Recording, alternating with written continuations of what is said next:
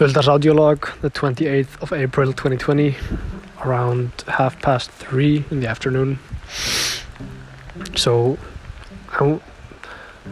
if you would have met me 10 minutes ago, I would have been really frustrated.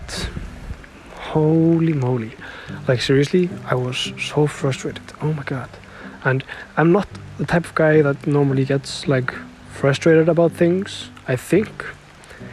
But, like, I've been feeling a little bit of stress today. And about some emails that I had, and I've noticed that, when you're stressed, it's way easier to become frustrated about things, even like random things that normally aren't that important. Like, and I went on a walk with my friends, and we went. I have no idea when we started, but like we finished it 10 minutes ago. And as the walk progressed, we were talking about some like school system things and Erasmus stuff, and like it was like irritating, talking about this stuff, and got me frustrated. And by the end of the walk, I was like halfway to shouting, like, instead of talking, and it's not nice, Feeling frustrated is an uncomfortable feeling. You feel like there's something inside your chest, and you just wanna explode it outside.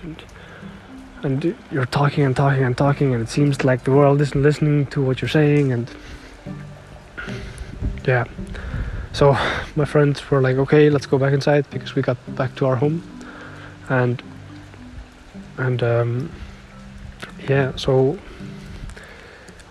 They went inside, and I told them, "Hey, okay, I'm so frustrated.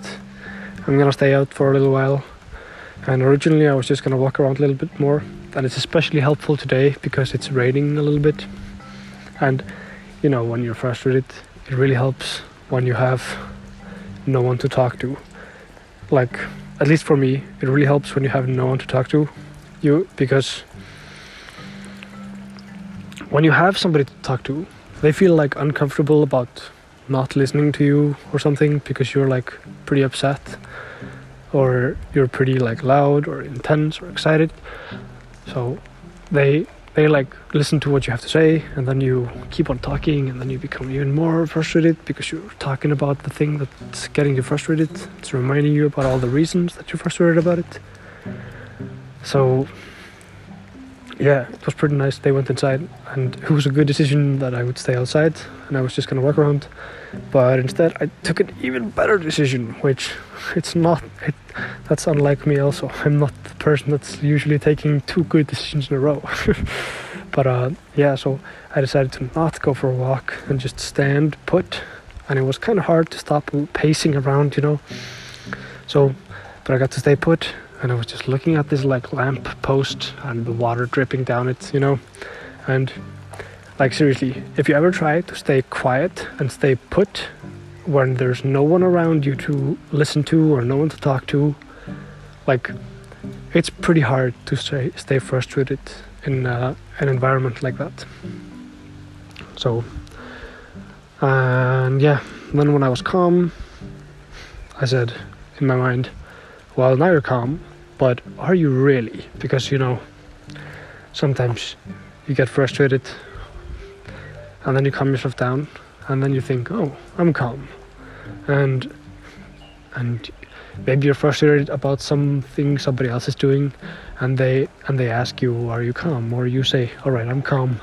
And they're like, "Okay, but it's not time to start doing this thing, like relax a little bit longer." And then you get frustrated again because you weren't allowed to go through the thing or whatever, Like, it's really easy after you just calm down to become frustrated again.